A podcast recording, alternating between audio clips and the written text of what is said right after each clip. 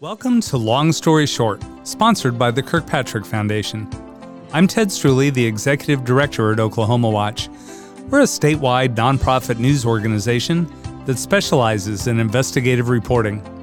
You're listening to our weekly podcast, which lets you hear directly from our journalists as they provide deeper insight into their recently published stories. Keaton Ross covers criminal justice for Oklahoma Watch. With Oklahoma lawmakers set to convene November 15th for a redistricting special session, Keaton's been investigating how the counting of the incarcerated affects state, local, and national politics. Keaton, what is prison gerrymandering and why is it an issue? Sure. So, uh, since at least the mid 1800s, the Census Bureau has counted incarcerated people as residents of the place um, where they're imprisoned.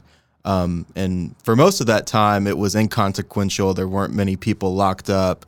Um, but as we've seen incarceration rates rise, um, this practice has given a boost to, to prison towns and, and places with prisons, uh, which are mostly in rural areas. Um, and generally, it increases the representation in those areas because of the incarcerated people. Um, the greatest impact is on um, our state house and, and senate districts. Uh, you know, obviously less constituents than like a congressional district. Um, so you know, with the less people, the more impact a prison. You know, with a thousand or two thousand people, um, will have. Got it. So in in simple terms, you might have a a county or a district with ten thousand people in it that also has a prison with two thousand inmates. They get a twenty percent population bump. Yeah, exactly. I got it. Okay. Why why do uh, a lot of criminal justice researchers think we should change how we count prisoners? Why is it problematic? Sure, for for a couple different reasons. One, uh, most prisoners aren't staying incarcerated for that long. Um, Bureau of Justice Statistics um, from 2018 uh, show that the average prison stay is about 2.7 years, and two thirds of people are released from prison um, after serving two years or less. Um, so these are short prison stays. They aren't. Most people aren't staying for decades. Um, and so I've talked to some folks who compare, say, we should be counting prisoners like we count um, a kid who goes off to boarding school. Uh, you know, temporary stay. We expect them to come back. Um, and another uh, issue with this, um, with you know racial disparities in our criminal justice system, this practice generally affects minority communities significantly more. Um, you know, in Oklahoma, our our incarceration rate among blacks is four times the rate of our state population. Um, so there are some some big disparities there. What what are other states doing? Yeah, so other states have started um, going away from what the Census Bureau is doing and counting um, incarcerated people as, at their last known address. Um, to do that, the major hurdle is just getting that information, um, surveying people in prison, and and you know just asking them where they last live, and and getting all that data together. Once they get that data, they can send it to the Census Bureau, um, and they'll help them draw alternative maps for the purpose of redistricting.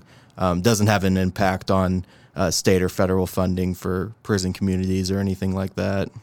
It, is it going to be possible to change that system in Oklahoma? Sure. So it it would be possible um, if the state was able to get that data and obviously get it through the legislature. Um, so far, 12 states have uh, changed how they count incarcerated people in redistricting, um, counting them at their last known address. Um, most of those states are in the Northeast and on the West Coast, um, have Democratic governors and, and Democratic uh, state legislatures. Um, so the big question is would a red state like Oklahoma be willing to take this up? Um, we've seen so far Montana is in the process of trying to end this, and they're a red state, so possibly some hope there. Well, we do have a redistricting special session coming up next month. Is there any chance that it'll be addressed during that? Yeah, so likely not. Um, obviously, it's a big hurdle trying to get the data and get that integrated. And um, so th- this session, um, unlikely, we'd likely be looking forward to 2030. Um, but one uh, possible solution or remedy to, to try to uh, lessen the impact of this would be to make sure you know we're not putting three or four prisons with a combined population of four or five thousand together in a house district with thirty eight thousand people. All right. Well, thanks, Keaton. Listeners can read all of Keaton's criminal justice coverage at oklahomawatch.org.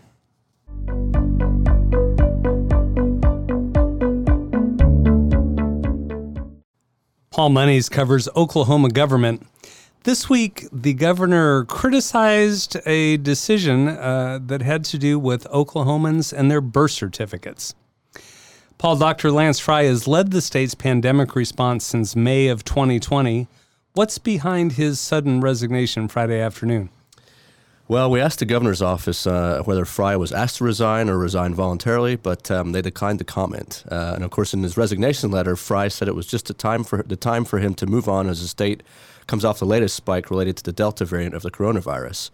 I mean, to that point, hospitalizations and cases are both down compared to the recent peaks in July and August. Still, the timing was odd because Frye's resignation came just a, a day after Governor Stitt harshly criticized certain unnamed rogue employees at the health department for settling a federal lawsuit. The legal settlement would allow non binary people to amend their birth certificates to allow that designation instead of male or female. Now, an important point to remember is that the health commissioner is a direct appointment of the governor. So, for Governor Stitt to come out and harshly rebuke an agency where he has direct control was definitely out of the ordinary. And keep in mind, too, that the Attorney General represents most state agencies in court, and this settlement was reached back in late spring on advice of former Attorney General Mike Hunter, who left office in May. But in the end, as the top person at the health department, Frye would have to have sign off on any settlement. So, so why were Governor Stitt and some other uh, high-ranking legislative leaders so upset with the health department's settlement uh, regarding the birth certificates? Well, given the speed at which both the House Speaker Charles McCall and the Senate Pro Tem Greg Treat issued statements uh, blasting the settlement, it appears that Republican legislative leaders were probably blindsided by the decision. Uh, both Treat and McCall said such a policy change for birth certificates should be left up to the legislature, not done through a court settlement. McCall, meanwhile, said that any major legal settlements by state agencies should be reviewed by the Speaker, the Pro Tem, and the Governor before being approved. Now, all of this comes as Oklahoma has one of the country's first non binary lawmakers, with Representative Mauree Turner, a Democrat from Oklahoma City. They took issue with the remarks of the GOP lawmakers and the governor, saying on Twitter that they were saddened to see such misguided and dangerous rhetoric about non binary people. How, um, how is the health department involved with birth certificates in the first place? So, like many states, Oklahoma's records for births and deaths are maintained by the state health department. Uh, the state also has an official registrar who is in charge of vital records division at the agency. Now, this lawsuit involved a person who was born in Oklahoma but who now lives in Oregon. Uh, they first got approval from an Oregon judge to change their status to non binary. Then they asked the Oklahoma State Department of Health to amend their Oklahoma birth certificate to allow non binary gen- gender designation. The state's registrar refused, saying that Oklahoma didn't allow that option. And so the Oregon resident then sued in federal court, leading to the current settlement. Now, currently, 17 states and the District of Columbia recognize a non binary gender status on birth certificates. Oklahoma would have been the 18th, although at least one law- lawmaker said they will file a bill in the next session to forbid that designation under state law. So, what's next for the health department's leadership? That's that's an agency that's had quite a bit of leadership turmoil even before the pandemic hit, hasn't it? That's right, Ted. Um, with Commissioner Frye's resignation, the governor appointed Keith Reed, a longtime agency employee and deputy commissioner, as interim health commissioner. Now, by my count, uh, Reed will be the state's seventh person to serve as either interim commissioner or permanent health commissioner in just the last of four years. Now, an interesting wrinkle to all of this is that Reed doesn't meet the statutory qualifications to be health commissioner, uh, a post that requires confirmation by the state senate. Reed has a, a master's in nursing uh, and a master's in public health, uh, and you know several decades of experience at the department, but not a medical degree or a doctorate in public health. Um, now, this was also an issue that tripped up Gary Cox, who was Frye's predecessor. Um, and in fact, in that case, uh, the Senate refused to make any changes to state law for qualification and didn't give um, Gary Cox a hearing in the Senate for confirmation, leading to Frye's pick there. Uh, now, there was a bill filed in this year's session that would have amended the health commissioner's qualifications uh, to include a master's in public health. Made it through the House, died in the Senate, and it's too early to say if there's any appetite for lawmakers to take that qualification issue up again in next year's session. Got it. Well, thank you, Paul, and be sure to read all of Paul's state government coverage at oklahomawatch.org.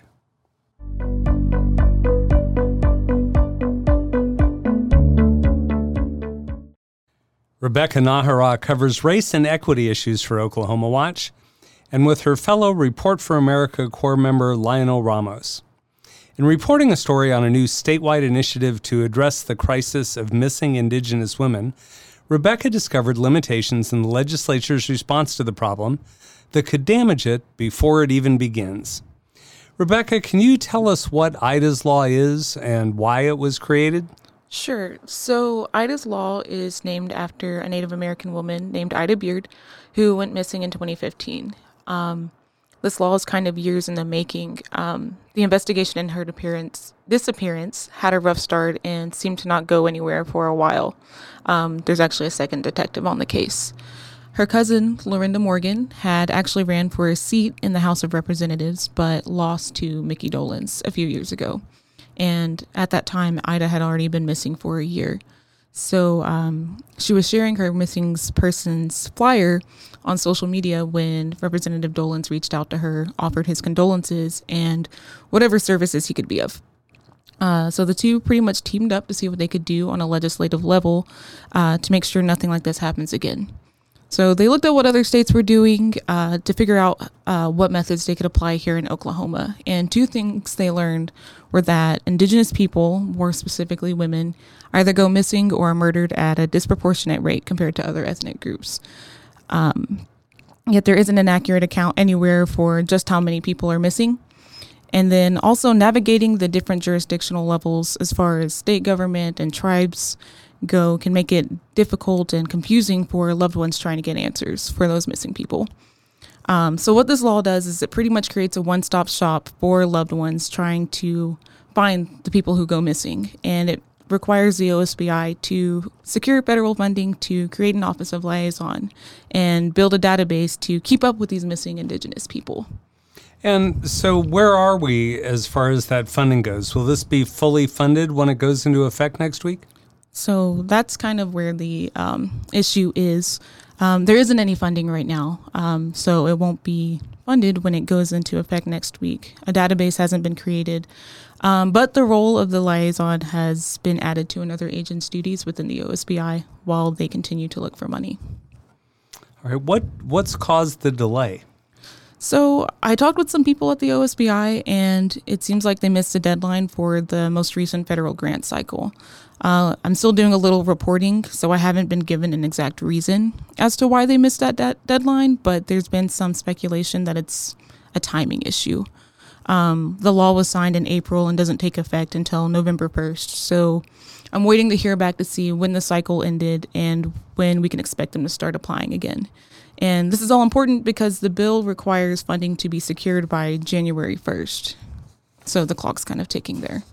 Okay. What have people been saying about this? Are, are people worried by that lack of funds surrounding this bill? And it sounds like there's a deadline they have to meet as well, right? Um, honestly, the people I've talked to seem to be optimistic. Um, I talked with a couple citizens of the Cheyenne and Arapaho tribes, uh, which are the tribes that Ida's enrolled in, um, to see how they were feeling despite not any money being here yet. Um, and they seem pretty hopeful the law brought attention to the missing and murdered Indigenous persons crisis here in Oklahoma. So I keep hearing things like, this is a step in the right direction or the money will come. Um, so, of course, I'm going to check back into them whenever I find out um, about the delay in the um, federal grant cycle. So we'll keep stay posted there. I know you're still doing some reporting on this, but uh, just briefly, do you have a sense of whether OSBI will have time to get an application in before that January deadline? Um, so that's where I'm a little unsure and I'm wanting to check with them because federal grants, like, it's like a cycle, you know, um, and they can only apply for ones that they qualify for. So they can't just apply to any grant. It takes time and research to figure out which ones they'll qualify for and which ones they actually have a chance of, you know, getting. Great, thank you for that. You can follow Rebecca's ongoing coverage of race and equity at oklahomawatch.org.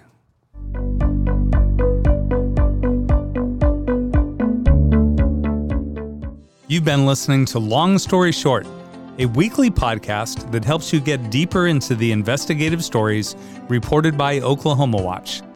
You can find those stories on the web at oklahomawatch.org. This podcast was made possible by a grant from the Kirkpatrick Foundation, for which we're grateful. For Oklahoma Watch, I'm Ted Streuli. Thanks for listening.